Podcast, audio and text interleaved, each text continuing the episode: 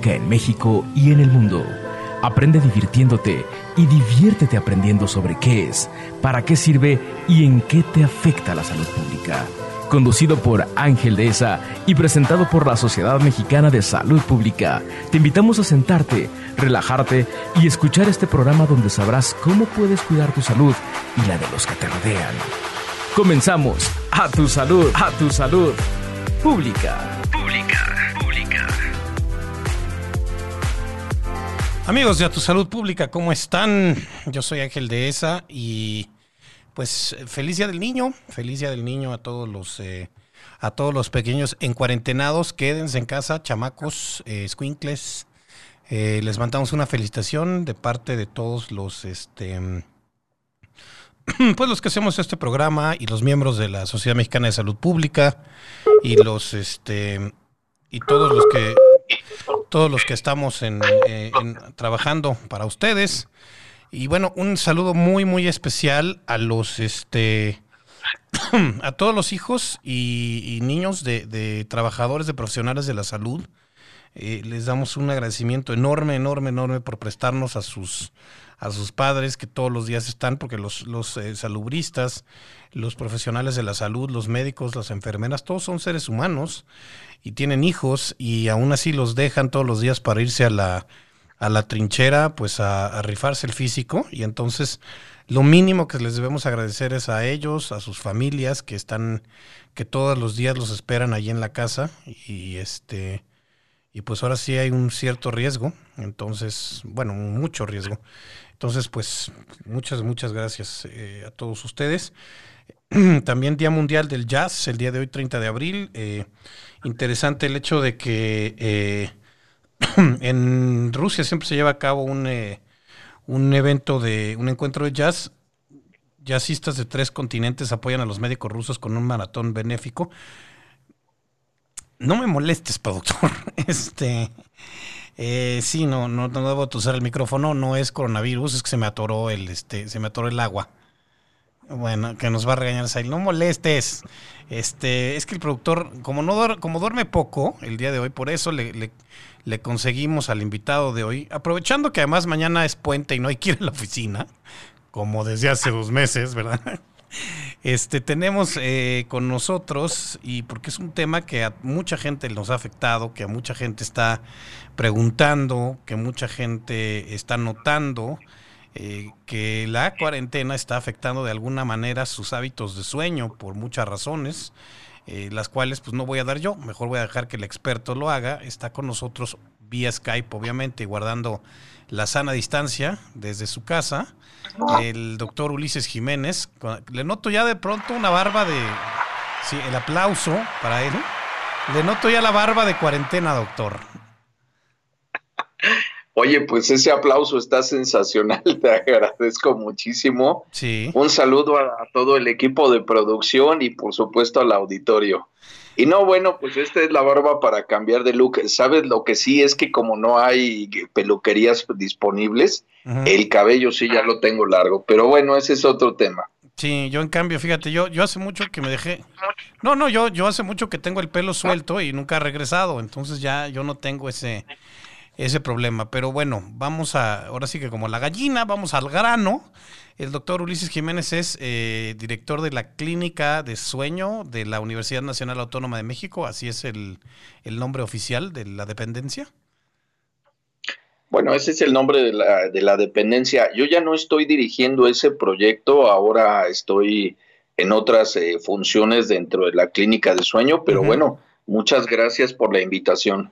Perfecto, bueno, pero eh, hablemos un poco entonces primero del, del concepto de higiene de sueño, que es este, pues sí, uno piensa que, que dormir bien es nomás poner la cabeza en la almohada y ya estuvo, pero no, tiene, eh, ha, ha habido investigaciones y ya tiene, ahora sí que dormir tiene su chiste. Bueno, mira, el tema de higiene de sueño en términos particulares se refiere a lo que podemos hacer en nuestra vida diaria para dormir lo mejor posible. Entonces podemos hablar desde cuestiones de conducta, por ejemplo, hacer ejercicio por las mañanas, sobre todo el más intenso por las mañanas, si vamos a hacer ejercicio por la tarde que sea algo, algo ligero, pero sobre todo evitar el ejercicio intenso durante la noche, porque eso nos puede activar por diferentes razones, este, primordialmente hormonales, y bueno, pues uno se acuesta y no puede dormir. Eh, el tema de la alimentación también se toca dentro de la higiene del sueño en el sentido de que se, se promueve que la gente tenga horarios regulares para desayunar, comer y cenar. Y el horario de la cena también debe de considerarse que sea al menos un par de horas antes de ir a dormir, evitar alimentos grasosos, condimentados. En términos ambientales, la higiene del sueño también nos obliga a reflexionar respecto a nuestra recámara. Sabes, este, yo creo que mucha gente puede levantar la mano, pero las recámaras que tienen polvo abajo de la cama, había un chiste de Pepito que decía que si los muertos se convertían en polvo, pues abajo de su cama había muchos muertos, ¿no? Pero es que abajo de las camas hay, hay polvo, hay humedad, hay restos de comida, hay ropa sucia, hay zapatos que se nos perdieron hace mucho tiempo. Y justamente el tema de la falta de higiene en la recámara es algo que viene a este, ponernos en riesgo de alergias y eso nos pone en riesgo de problemas para respirar cuando dormimos. Otro tema muy particular en relación a la higiene del sueño tiene que ver con el uso de los dispositivos electrónicos. Y sabes, ahora sí metiéndonos en el contexto de la pandemia, pues te comento que eh, parte de la investigación que estamos haciendo nos ha permitido identificar que eh, ya era un problema el uso de dispositivos electrónicos en la recámara. Estamos hablando del celular, de la computadora, de la tableta, de la televisión, pero ahora que estamos restringidos dentro de nuestras casas, este incremento de, en el uso de dispositivos, eh, pues es algo que se ha disparado. Luego entonces la estimulación luminosa que vamos a recibir junto con eh, pues el contenido eh, negativo en términos emocionales de lo que estemos viendo, pues justamente nos van a poner los pelos de punta y este pues mala calidad de sueño como resultado. Entonces, básicamente así podríamos eh, englobar, englobar el tema higiene de sueño. Ahí está. Bueno, y entonces sí hay cosas que nosotros podemos hacer para para dormir bien y bueno, ya hubo varias cosas que, que muchos seguramente levantaron la mano. Ahorita no, porque nadie está saliendo al antro, pero esos tacos que te comes antes de este, ya cuando sales y luego quieres irte a dormir, que ahora pues también puede pasar que estás viendo tu serie y dices, me llevo mis, este, pues mis botanitas y etcétera, y después quiero dormir. La parte em, de, la, de las pantallas, que este, que sí, que sí resulta un problema, y más ahora que de repente nos podemos pasar 15 horas ahí eh, me imagino que la restricción de las de la actividad física, porque pues no puedes que moverte tanto, salir a correr o hacer o ir al gimnasio. Y la conciencia de decir, pues no me tengo que levantar a llegar a ninguna parte, ¿no? Todo eso, todo eso influye. Pero bueno, sé que además eh, han estado haciendo un estudio, eh, un, cuestionario que sobre, bueno, pues vía, vía en línea cómo está afectando la, este, la, cuarentena a la, gente y, qué se ha concluido, eh, doctor.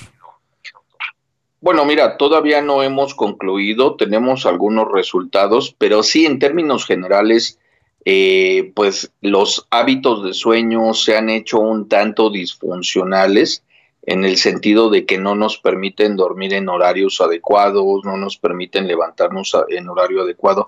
Pero te voy a decir una cosa, eh, sí la gente está teniendo un poquito más de insomnio y sobre todo estos trastornos del sueño más relacionados con la ansiedad. Sin embargo, eh, pues, sabes, nosotros eh, todos ya estamos metidos en un problema llamado cuarentena y estamos metidos en casa. Entonces, creo que ahora el tema es qué podemos hacer para cuidarnos un poco mejor en términos específicos de sueño. Una de las cosas que nos ha dado la investigación durante ya muchísimos años es que justamente podemos tener una tendencia natural a levantarnos más temprano, mucho más temprano o mucho más tarde. Y lo mismo acostarnos mucho más temprano o levantar o acostarnos mucho más tarde. Los tempraneros, vamos a decirlo así, eh, tienen un cronotipo matutino están biológicamente predispuestos a levantarse pues un poco más temprano, a diferencia de los que nos levantamos un poco más tarde que tenemos un cronotipo vespertino. ¿Por qué digo esto? Porque justo una de las cosas que podemos disfrutar ahora en época de pandemia, pues es consentir este rasgo biológico. Es decir, si somos más matutinos, bueno, pues levantarnos a la hora que nos querramos levantar, acostarnos temprano, por supuesto, porque ya no estamos desperdiciando tiempo en el camión o en el metro y llegar tardísimo a la casa. Pero lo mismo los vespertinos, pues si ya no tenemos a qué levantarnos tan temprano para ir a la escuela o al trabajo, igual nos podemos levantar un poquito tarde. Y si no sentimos la presión por acostarnos en un horario convencional, pues igual nos podríamos acostar un poquito tarde. Siempre resaltando el un poquito. Es decir, hay mucha gente que, que sí se, está, se le está pasando la mano y pues se están levantando a la una o dos de la tarde porque se están quedando dormidos a las 6 de la mañana. Entonces, eso sí ya no se vale porque se convierte en algo que nosotros le llamamos fase atrasada de sueño. Imagínate levantarse a las 12 o a la 1 de la tarde, desayunar a las 2, comer a las 8 de la noche y cenar más o menos a las 5 de la mañana. También esa inversión de fase de sueño tiene sus propias complicaciones. Entonces, bueno, Sí hay que consentirnos un poquito, obviamente no tenemos estrés por salir a meternos al tráfico en la mañana, no tenemos, eh, no estamos gastando en gasolina, afortunadamente, eh, pues digamos que sí estamos un poquito consentidos en ese sentido, en, eh, términos de que no hay que sumergirse en ese gran problema que es tráfico y estrés matutino vamos a llevárnosla un poquito más tranquilo porque también eso es bien importante. Tenemos que aprender a desestresarnos porque ahora el estrés está dentro de la casa. Está dentro de la casa porque pues de manera un tanto forzada tenemos que pasar más tiempo con la familia. Esa familia que tampoco estaba acostumbrada a tenernos diario ahí porque cada quien estaba en la escuela o cada quien en sus trabajos, bueno, pues ahora estamos metidos aquí entonces tenemos que aprender a lidiar con ese estrés porque justo es parte de lo que ahora no nos está dejando dormir adecuadamente. Te querría preguntar también, eh, bueno, hay, aquí una pregunta de Ricardo Méndez, eh, Leonardo Soriano, felicidades, gracias por estar aquí, eh, Ivonne Castañeda, Ana Luna, este, Ricardo Méndez, María Dolores Mendoza. Este, te preguntaría qué tiene que em, eh, está esta parte que decimos, bueno, pero mira, me acuesto a las 6, pero me levanto a las 12. Este, pero, pero no se trata tampoco de o sea, no es como acumulable, ¿no? Me, hablamos alguna vez de un concepto de deuda de sueño y no quiere decir que si me, que, que si me acuesto tardísimo y me levanto tardísimo, vaya a tener la misma calidad de sueño o el sueño sea igual, ¿no? Entonces, tampoco va por ahí. No, justo no va por ahí, porque fíjate que hay un tema muy particular. Los seres humanos estamos diseñados para dormir en la oscuridad. Entonces, si parte de nuestro sueño lo completamos en la mañana, ya que salió el sol, que hay más temperatura y que hay estímulos ambientales de todo tipo, eh, pues definitivamente esa calidad de sueño es muy mala.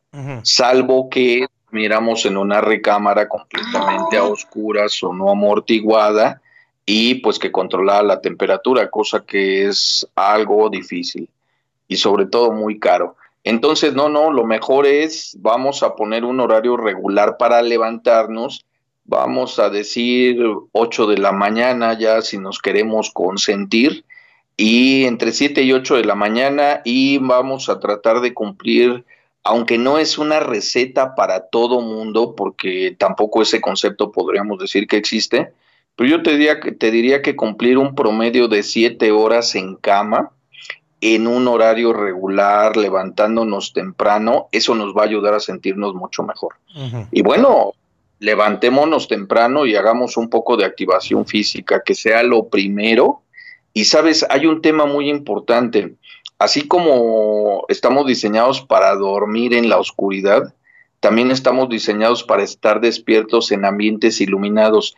Entonces, esto es bien importante. Ahora que estamos en cuarentena, debemos de abrir las ventanas durante el día, si es que estamos en un departamento, si tenemos la oportunidad de disfrutar de un patio en casa o del garage, pero hay que exponernos a la iluminación natural. Eso es muy importante para estar más despiertos durante el día y también sirve para sentirnos de mejor estado de ánimo. O sea, sí necesitamos el sol, o sea, no, no este, entonces no vale la pena, digo, porque muchas veces incluso por, por cuestiones de que ahorita estamos en, en todo esto de las videollamadas y etcétera, uno cierra la, la, cortina para, para, que la luz no dé y se pueda distinguir en la computadora y demás, pero sí es necesario entonces abrir, abrir la cortina durante el día.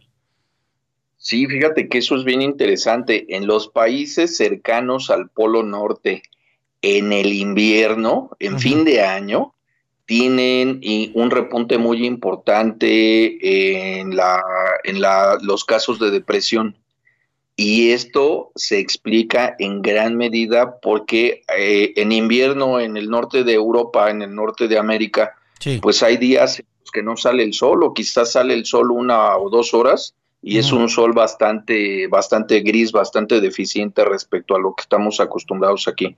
Entonces sí, definitivamente necesitamos la luz del sol y hay que exponernos a esa iluminación natural todo lo que podamos durante el día.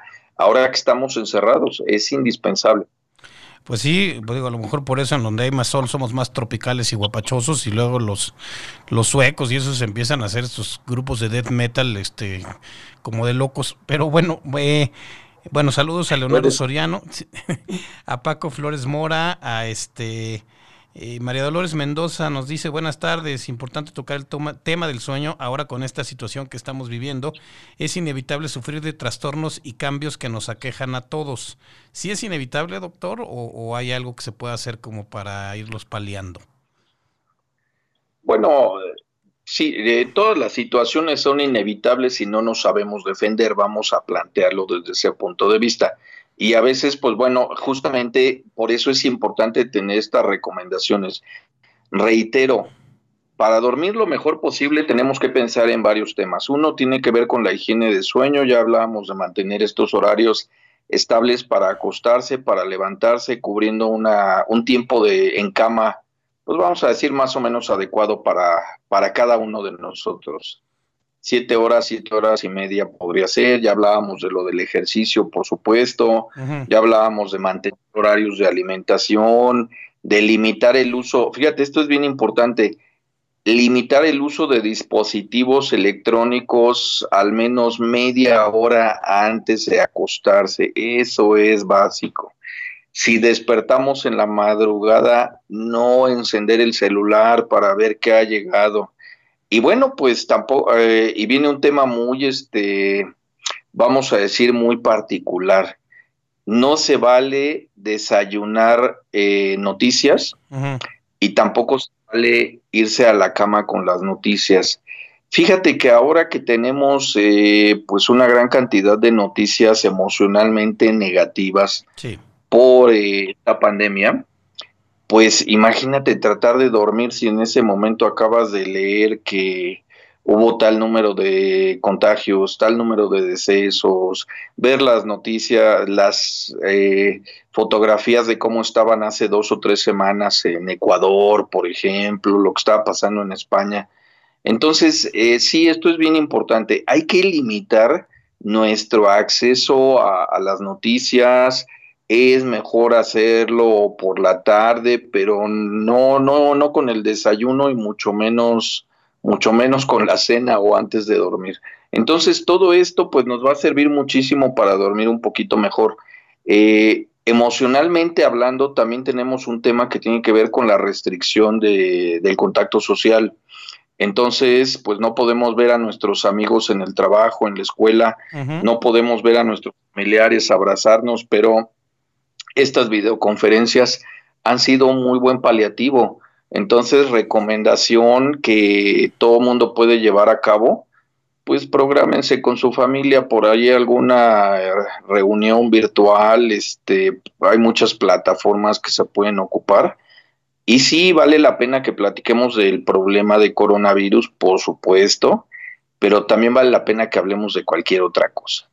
Que tengamos nuestros, eh, que hablemos de nuestros planes, de nuestros objetivos, de las cosas buenas que, que, pasaron y que disfrutamos en familia o en grupo y de las cosas buenas que vamos a hacer ahora que pase todo esto. Pero es bien importante, tenemos que empezar a sacar eh, de nuestra mente, estar pensando al 100% en el problema del coronavirus, porque si no, pues nos vamos a tronar. También hay muchas cosas buenas que podemos hacer y ya les digo, mantengamos el contacto con nuestros seres queridos, eso es indispensable.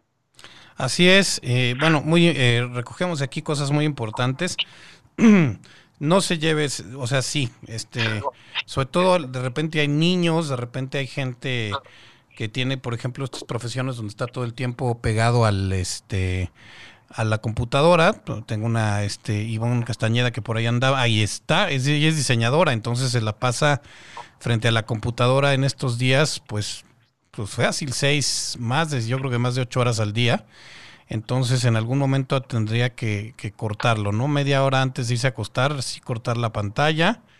En el caso también de que luego a los niños los, pues no sabe uno qué hacer con ellos, sobre todo ya que acabaron sus clases y demás se les, es muy fácil como aventarles la tablet, etcétera, entonces tampoco, ¿no? O sea, limitar el tiempo de pantalla.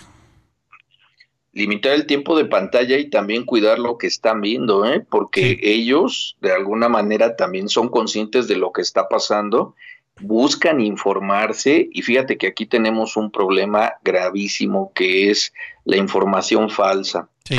Eh, tenemos que cuidar mucho a qué información exponemos a nuestros chavitos y también cuidar mucho la, información que nosotros recibimos, ¿eh? porque te voy a decir que más de la mitad de lo que anda circulando por WhatsApp o cualquiera de esos sistemas, pues la verdad que quién sabe de dónde llegó, pero de repente ves cosas que, que pues sí podrían ser verdaderas, pero mejor hay que corroborar, porque de otro modo, pues nada más estamos desinformados y la desinformación, pues eso nos hace cometer errores. Claro, porque además eso, eso es algo que, hay que recalcar. Si le llega el WhatsApp, si le llega el testimonio de la señorita cubana que dice que se tomó bicarbonato a 27 grados de entrada, si se tomó bicarbonato a 27 grados, no podría hablar porque se hubiera este, destruido el tracto digestivo. Pero bueno, vamos a pensar que y, y, me tocó una persona que le dije, oye, pero ¿por qué compartes esto si no, si no sabemos? Mira, no sé si es cierto, pero se me hizo viable compartir. No lo comparta, no lo comparta si no, si no sabes si es cierto. Y, aprovechando el, el, viaje, doctor, les quiero decir que el sitio de la Sociedad Mexicana de Salud Pública, nuestro sitio de internet, el smsp.org.mx, smsp.org.mx, tiene un apartado eh, especial sobre COVID-19 que está eh, arribita en el menú principal.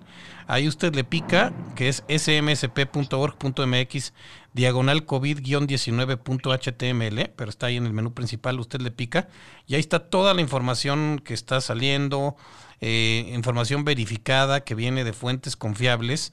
Entonces, bueno, y además eh, eh, ligas a sitios de interés como el Centro para Prevención y Control de Enfermedades de Estados Unidos, la Dirección General de Epidemiología de México, la Organización Panamericana de la Salud, la OMS, todas esas. Eh, y ahí pues es donde puede uno sacar su, su información, no de otros lados ya no digamos, digo, porque hay, hay cosas que suenan más verdaderas que otras, ya lo de que si nos van a meter un chip con la vacuna y eso ya mejor, bueno, eso ni, ni, no tiene caso comentarlo, pero bueno, busque smsp.org.mx, este, ahí el, apartado de COVID-19 y ahí puede eh, obtener información confiable y real. Y volviendo a, lo nuestro, doctor, hablabas, bueno, tenemos una pregunta aquí muy, muy clara de eh, Marco Antonio Verde. Doctor Ulises, gracias por la información muy valiosa. ¿Conoces el porcentaje de la población que padezca de pesadillas y si en este momento del confinamiento se conocen esas cifras, o sea, si ha habido algún aumento o, etcétera? Bueno, no, no, no conozco si haya algún estudio epidemiológico específicamente relacionado con pesadillas. Sin embargo, eh, las pesadillas son trastornos de sueño que están relacionados con ansiedad. Entonces, considerando que la gente que tenía trastornos de ansiedad y que ahora no están pudiendo recibir atención, eh, están perdiendo un poquito el control respecto a estas enfermedades, yo podría decir que sí, sí esperaríamos que incremente pues toda la sintomatología relacionada en términos generales con ansiedad, incluyendo las pesadillas. Y, bueno, pues yo te voy a decir, eh, más, eh, más en el área específica de sueños, si soltamos un poquito la ansiedad, si la gente que ya padecía algún trastorno de sueño y que lo estaba controlando, pues bueno, actualmente están perdiendo un poquito el control sobre esto. Entonces la sintomatología, este, pues está regresando. Uno de los principales factores, bueno, pues es que no hay clínicas de sueño trabajando en este momento, ¿no? Así es. Eh, no podemos, no podemos ofrecer el servicio a los pacientes porque, pues, porque la clínica está cerrada porque se encuentra dentro del Hospital General de México y bueno, pues ahora el hospital está dedicado a COVID. Entonces no hay este, pues digamos que no hay servicio y eso ha complicado mucho las cosas. Pero bueno, ya estamos buscando la manera de reactivar esto de manera virtual para que los pacientes puedan retomar sus tratamientos y los que han empezado a tener este problemas de sueño, pues igual busquen solucionarlo para que esto no se haga crónico. Este, hay un, eh, nos escribe Giovanni Gersain y dice, este, Giovanni, bueno, es doctor, doctor, cuando ceno mucho, me refiero a tacos, siento como que alguien se me sube a este fenómeno, ¿cómo se le denomina? Mi mamá dice que se me sube el muerto. Se te denomina empacho, amigo, tragón. Pero bueno, no sé, vamos al experto. Bueno, mira, este, sí, justamente en México la gente dice que se le sube el muerto, pero no tiene que ver con los tacos, eh, son dos cosas diferentes. Eh, cenar tacos eh, o pozole o lo que quieras, pues la verdad es que hasta, se me antojó. Pues sí, justo el problema es que nos provoca un poquito de malestares gástricos en la noche y no vamos a descansar bien. Pero cuando somos jóvenes, generalmente entre los 15 y los 25 años es muy común que nos despierte la sensación de que algo nos presiona contra el colchón y no nos deja mover. Eso se llama parálisis de sueño. Es un fenómeno benigno, no hay de qué preocuparse, no tiene que ver con muertos, ni, ni diablos, ni nada por el estilo. Simplemente es un pequeño, vamos a decir que es un pequeño trastabilleo que tiene nuestro cerebro cuando pasa de, de una fase que se llama sueño de movimientos oculares rápidos a este, a un periodo breve de despertar. Entonces, cuando estamos en esta fase de sueño de movimientos oculares rápidos, todos los músculos están desconectados. Sin embargo, este, sin embargo, aquí, ahí me escuchan, perdón. Te escuchamos muy bien, escuchamos ahí un ruido como de, de un teléfono que está sonando, no sé si están llegando mensajes o algo, pero te escuchamos están llegando mensajes. ¿Pero me escuchan bien? Perfectamente. Ah, excelente. Entonces voy a bajar un poquito más esa bocina ahí. Eh, entonces, cuando estamos en este periodo de sueño de movimientos oculares rápidos, ¿sabes? Podemos tener un breve despertar, pero no retomamos la actividad de nuestros músculos. Entonces, la sensación es que uno despierta podemos mover los ojos, estamos conscientes, pero los músculos están desconectados y no nos podemos mover. Y pues bueno, le han dado interpretaciones de la de que si es el diablo, que si es la subida de muerto. Una de mis amigas decía que el muerto que se le subía era Pedro Infante, pero bueno, pues la verdad es que eh, sí, sí, pues ya ya aprovechando el viaje, pero la cosa es que no, no tiene que ver con fenómenos paranormales y pues lo mejor es que Giovanni pues digamos que cene un poquito más temprano si es que va a cenar pesado. Es decir, entonces estamos hablando eh, para que nuestro, nuestro público lo, lo, apunte, tratar de cenar un mínimo de dos horas antes de irse a la cama. O sea, no cenar y luego, irse a dormir preferentemente sin grasa y sin condimento, pero bueno, pues aquí en México eso es complicado, ¿verdad? Eh, hablando de eso, porque está, por ejemplo, la cuestión de, cenar bueno, el refresco en sí no, no es muy bueno de todos modos, pero el refresco y otras bebidas que tienen cafeína también, aunque sean de dieta, por ejemplo, eh, ¿qué tan eh, importante es no, no tomarlos? bueno, lo que pasa es que la cafeína, si no, si no estamos acostumbrados a los alimentos y bebidas con cafeína, pues sí podríamos experimentar una dificultad para empezar a dormir por, eh, porque esto tiene un efecto estimulante. Entonces, bueno, pues ahí claro que no vamos a poder descansar adecuadamente, nos va a estar despertando durante la noche. Aunque hay sus variantes, déjame decirte que nuestros, este, nuestros paisanos que viven en zonas donde se produce café y además es riquísimo, pues te voy a decir que se pueden echar un buen cafecito a las 10, 11 de la noche ahí en Veracruz, por decirte algo, y pues la verdad es que no les causa insomnio, ¿eh? Y ahí lo que sucede es que, bueno, pues ellos ya se adaptaron y están acostumbrados a tomar grandes cantidades de cafeína.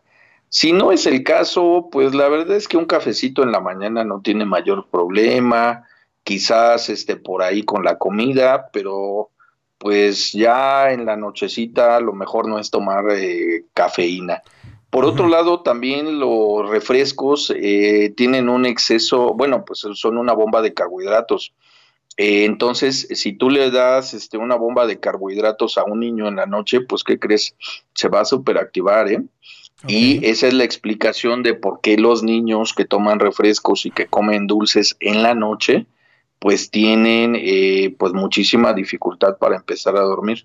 Realmente esto los va de una manera impresionante. Oye, eh, doctor, bueno, hay, hay también varias, eh, algo, algo que también tiene que ver con esta coyuntura de la cuarentena, como dices, eh, mucha gente no tiene ahorita acceso a sus médicos, a sus tratamientos, y entonces, pues nunca falta el pariente o el amigo, este, el amigo, este, que quiere, que tiene muy buena intención, te dice, bueno, mira, yo estoy tomando que este esta medicina para dormir. Yo creo que te puedo dar una de mis pastillitas o alguna de mis medicinas o alguno de mis no sé qué. Y pues este no creo que te pase nada, ¿no? Entonces, esto, pues, abusadísimos, ¿no? Esto no se puede hacer sin la eh, supervisión de un médico. Fíjate que una de las principales causas de la mala calidad de sueño y sobre todo del insomnio crónico, precisamente es la automedicación. Y todo empieza justo cuando, oye abuelita, regálame de tus pastillas, ¿no? Entonces, eh, lo que sucede en términos generales es que empezamos a disfrutar de un efecto aparentemente benéfico por el consumo del medicamento que se trata. Entonces, quizás de inicio me ayude a dormir bien, pero como esto se tiene que planificar y se tiene que dosificar con el especialista, pues lo que siempre sucede es que la gente se sigue y se sigue y se sigue. Y pues fíjate que así documenté el caso de una persona que tenía 55 años tomando medicamentos para dormir. O sea, toda la vida. Y pues realmente eh, no es que el medicamento sea el, villano, ¿eh? No. El problema tiene que ver con que uno hace un consumo inadecuado de un medicamento y pues ahí sí vamos a, de inicio vamos a mitigar un poquito el síntoma, después lo vamos a esconder y luego vamos a generar un problemón crónico. Y sabes, eh, tiene que ver con esto también el tratar de ayudarse para dormir tomando alcohol en la noche. Entonces, es importante que hablemos de este tema. Eh, no es una cuestión moral, no es una cuestión de, ya no tomen, porque pues ese no es el tema, pero sí tomar alcohol en la noche para inducir el sueño, por supuesto que nos puede ayudar a dormir más rápido, pero eso nos deshidrata y nos incrementa la necesidad de orinar en la noche. Entonces ahí pues ya estamos hablando de que nos vamos a levantar una o varias veces para ir al baño. La otra situación es que dependiendo de la dosis, pues bueno, los síntomas de la resaca pues también pueden ser bastante desagradables y es común que la gente pues se despierte antes de tiempo con un dolor de cabeza terrible. Entonces la calidad de sueño pues también fue mala si fue un sueño inducido con alcohol. Y fíjate que viene una tercera complicación, si esa persona ronca o si ya tenía pausas en la respiración, el alcohol va a venir a agravar esta situación. Entonces va a ser una persona dormida que se le va a agravar el ronquido, las pausas respiratorias y pues bueno, esto puede llegar a ser incluso tan peligroso, retomando un poquito lo que nos platicaba Giovanni, si cenamos grasoso, condimentado, si cenamos demasiado y si además este, bebimos en la noche, pues tenemos el riesgo de, de vomitar dormidos.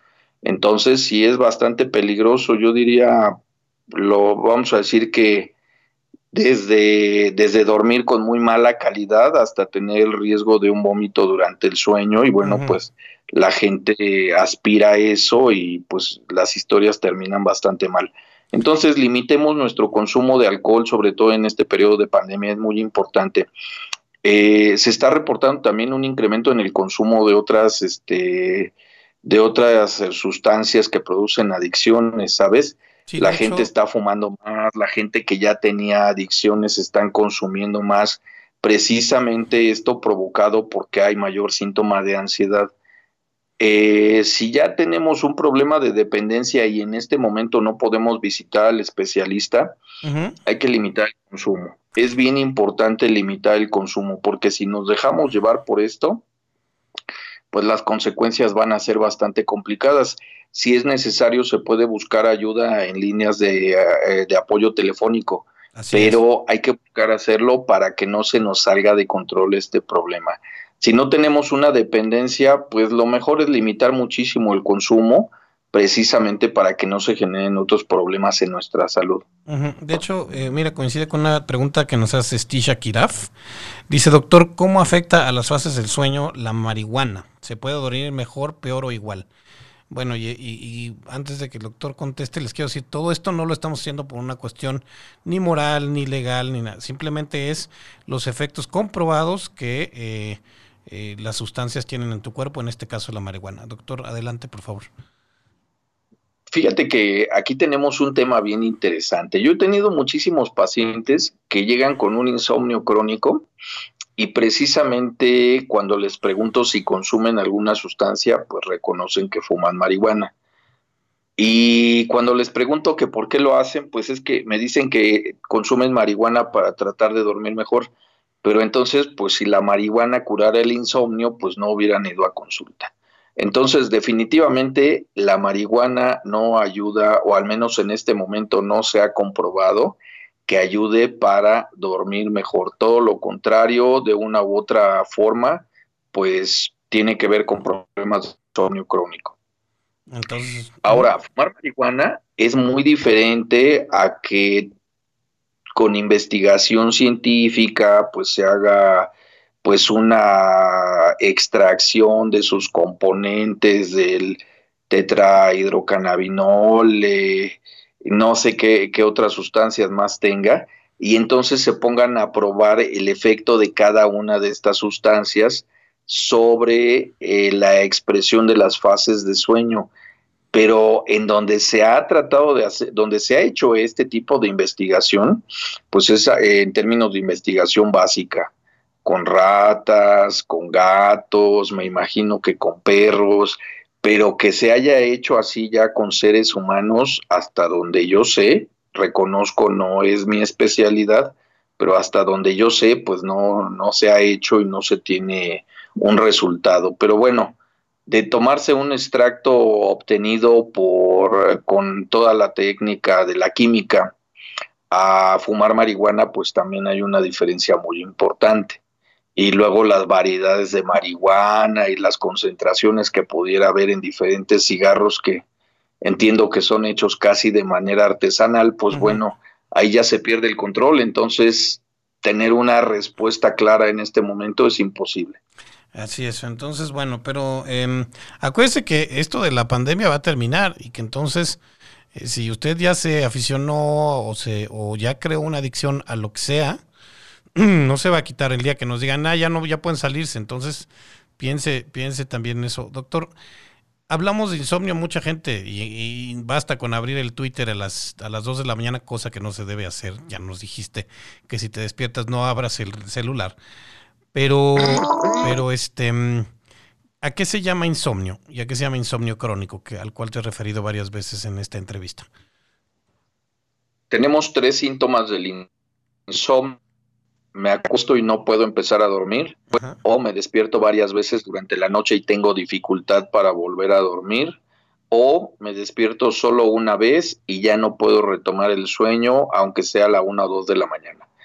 Uno o varios de estos síntomas que se presenten cuando menos tres veces por semana, eso pues ya nos puede hablar de un problema de insomnio.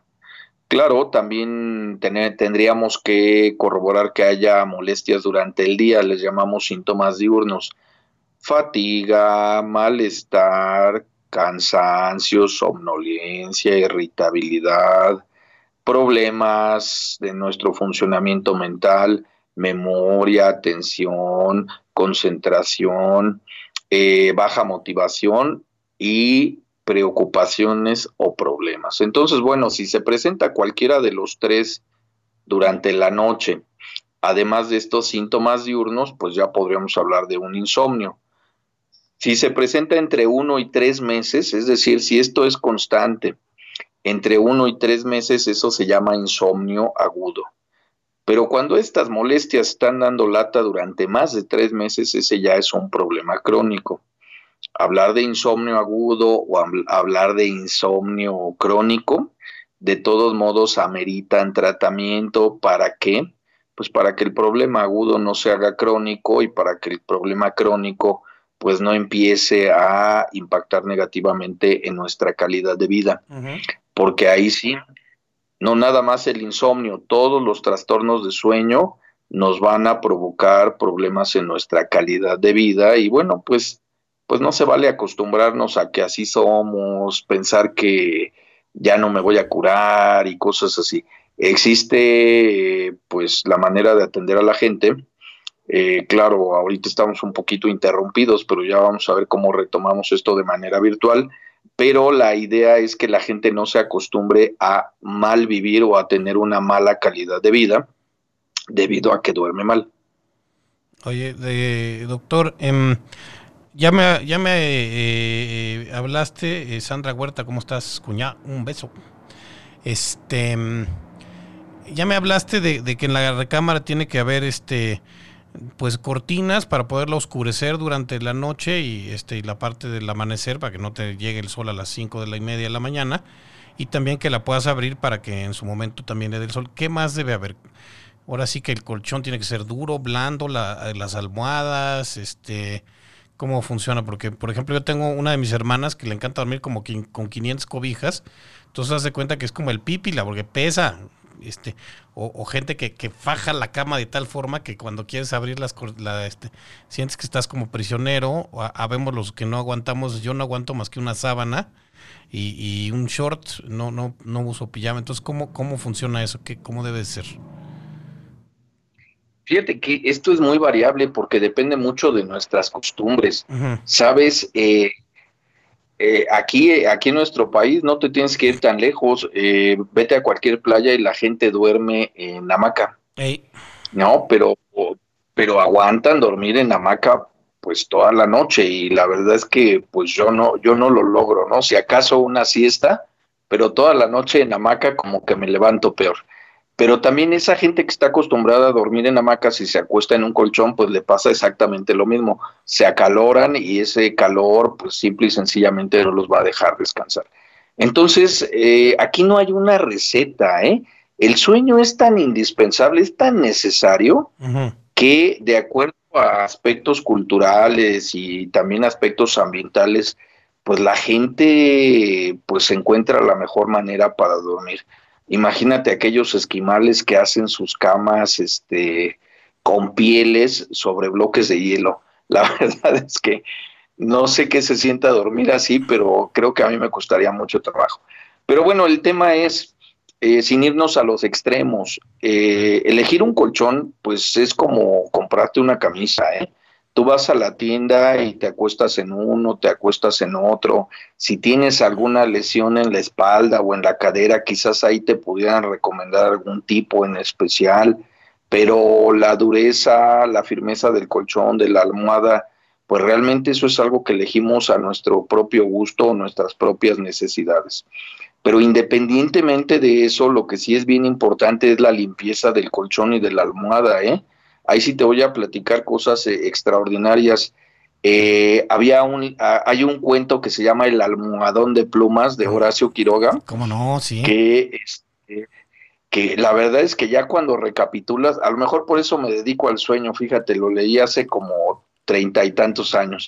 Pero bueno, el chiste es que adentro de la almohada había un parásito que le estaba chupando la sangre a la señora que dormía ahí. Y la verdad es que sí, la, limpieza, la limpieza de la recámara y de, del colchón, de la almohada, eso es algo básico. Sacudir diario nuestro colchón, aspirarlo regularmente. ¿Por qué? Porque en ese colchón se acumulan restos de piel, humedad, polvo y demás cosas. Entonces, eso es, eso es algo muy, eso es algo muy importante. Eh, también eh, lavar la almohada si es lavable o cambiarla regularmente, eso es básico. El lavado de las, el lavado de las cortinas, fíjate, las cortinas acumulan polvo. A veces no lo tomamos en cuenta porque, bueno, están bonitas, adornan bien padre la recámara, pero son un, reservorio de polvo tremendo. Otros temas, tapetes en la recámara, peluches en la recámara, acumulan polvo. Todo eso, pues hay que ponerle mucha atención. De hecho, quienes padecen alergias, pues siempre deben de poner eh, mucho cuidado en evitar el polvo y la humedad en la recámara. Pero yo lo que le digo a la gente es que aunque no tengamos alergias, definitivamente pues en la recámara en promedio pasamos entre 7 y 8 horas cada noche en ese colchón. Entonces, si vamos a estar respirando todo eso, pues puedes imaginarte que, estamos en problemas si no está limpio. En cuanto a posiciones, porque hay quien duerme para este eh, volteado para arriba, hay quien duerme del ladito, etcétera. Y luego hay veces que uno se levanta y, y se siente, tiene yo de repente compré una almohada que estaba muy dura y entonces me levantaba con dolor de cabeza. Supongo que tendría que ver con tensión en el cuello, quizá, porque me la quité y ya estaba bien, y a veces la espalda, etcétera. Entonces, eh, ¿qué posición es recomendable o también es depende de cada quien? Fíjate que aquí hay un tema bien interesante. Eh, si nosotros nos quedáramos en la misma posición durante todo el tiempo que dormimos, al día siguiente nos despertaríamos lastimados porque nuestro propio peso estaría colapsando eh, a la parte de nuestro cuerpo que estaría contra el colchón. Entonces, nuestro cuerpo está programado como para que nos movamos cada entre 30 y 60 minutos tenemos un cambio de posición. Entonces ahí pues ya no hay mucho de qué preocuparnos en ese sentido, salvo cuando haya alguna enfermedad, por ejemplo, la gente que ronca y que tiene apneas durante el sueño, entiéndase pausas respiratorias cuando duerme, esa gente respira peor cuando están acostados boca arriba. Te voy a comentar que no es receta, pero a inicios del siglo pasado se recomendaba coser una bolsa de tela en la espalda de la pijama y ahí le colocaban una pelota al paciente roncador para que en caso de que se acostara boca arriba, eso lo obligaba a acostarse de lado. Entonces, bueno, al cabo de más de 100 años, pues sí está perfectamente comprobado que si el roncador se acuesta de lado o boca abajo va a respirar un poquito mejor y va a ayudar a y no le va a fastidiar tanto el sueño a la pareja, aunque el mejor tratamiento pues obedece a una revisión eh, por el especialista, estudios y tratamiento adecuado. y en términos de, fíjate que también en términos de enfermedades, los bebés que tienen reflujo, ellos tienen problemas y lo, eh, con la posición corporal en el sentido de que este, sigan a tener vómito cuando están acostados boca arriba, pues eso, le, eso les podría complicar un poquito la respiración pero aquí sí siempre es bien importante asesorarse con el pediatra que esté revisando, que esté llevando el caso del bebé, porque ahí sí les pueden dar recomendaciones para que digamos que respiren un poquito mejor. De hecho, creo que hasta les recomiendan que que la cama no esté completamente horizontal. Les piden que levanten un poquito la altura de la cama en el área donde quedaría la cabeza del niño. Pero ahí sí son recomendaciones específicas que dan los pediatras. Ok, eh, bueno, eh, muchísimas gracias. Mario Mora nos está escuchando también. Dice, eh, yo me levanto a la hora de siempre, pero no logro dormirme temprano. ¿Cómo hacerle también? Si, si, porque de repente uno tiene todo el propósito y entonces, híjole, que se puso bien interesante la serie que estoy viendo y entonces otro capitulito. Este, hay que hacerse como el, el propósito, ¿no? Pero a veces llegas, pues sí, llegas a la cama y dices, ¿y ahora qué hago, no? Y vueltes y, y sigues y te vas para arriba y para abajo y nomás no nomás no alarmas. Cuando esto llega a pasar y hablas de, consultar especialistas, y lo voy a ligar con la otra pregunta de Giovanni Gersain, dice, ¿qué beneficio tiene el hacerme un estudio de sueño? Bueno, ah, a ver, empecemos con el tema de la dificultad para empezar a dormir. El sueño es una necesidad y nosotros la podemos concentrar para el periodo de la noche. ¿Cómo lo hacemos? Pues si nos levantamos temprano y nos mantenemos activos durante el día. Otro tema, bueno, activos quiero decir, cuando no hemos dormido bien, generalmente nos la pasamos descansando durante el día. Ahora no hay fútbol, pero era mi ejemplo clásico. Cuando había partidos, pues, ¿qué crees? A veces nos echábamos este un partido a las 4 de la tarde, obviamente en la tele, no, no jugando este, otro partido a las seis o siete, otro partido a las nueve o diez de la noche, y el resultado es que nos habíamos pasado sentados frente a la televisión, despiertos, claro, bien emocionados por los goles, pero a final de cuentas sentados pues seis, siete horas continuas. Entonces, el sedentarismo, aunque estemos despiertos, nos va a dificultar el inicio del sueño. Hay que mantenernos activos, eso es uno. Punto número dos, hay que disminuir la estimulación que tengamos en la recámara. Justo lo que dices, pues ver las series, pues es un tema, pero si estamos viendo las series acostados desde una o dos horas antes de que decidimos, pues ahora sí apago la tele y apago la luz, pues no va a haber inicio de sueño adecuado. Entonces, hay muchas cosas que podemos hacer, incluso el tema de darse una ducha justo antes de irse a la cama, si es que estamos en un periodo muy caluroso y eso nos mantiene un poquito estresados, bien la ducha nos puede ayudar a, descansar un poquito mejor. Ahora, bueno, si ya estamos hablando de un problema que lleva varios meses, que se está presentando esta dificultad con el inicio del sueño, pues sí vale la pena consultar al especialista para que pues se dé una entrevista eh, orientada a identificar exactamente qué factores están provocando esto y aquí sí se le tiene que dar un tratamiento personalizado al paciente porque así como puede ser eh, provocado por un tema de estilo de vida o de mala higiene de sueño, también hay enfermedades que provocan este tipo de molestias.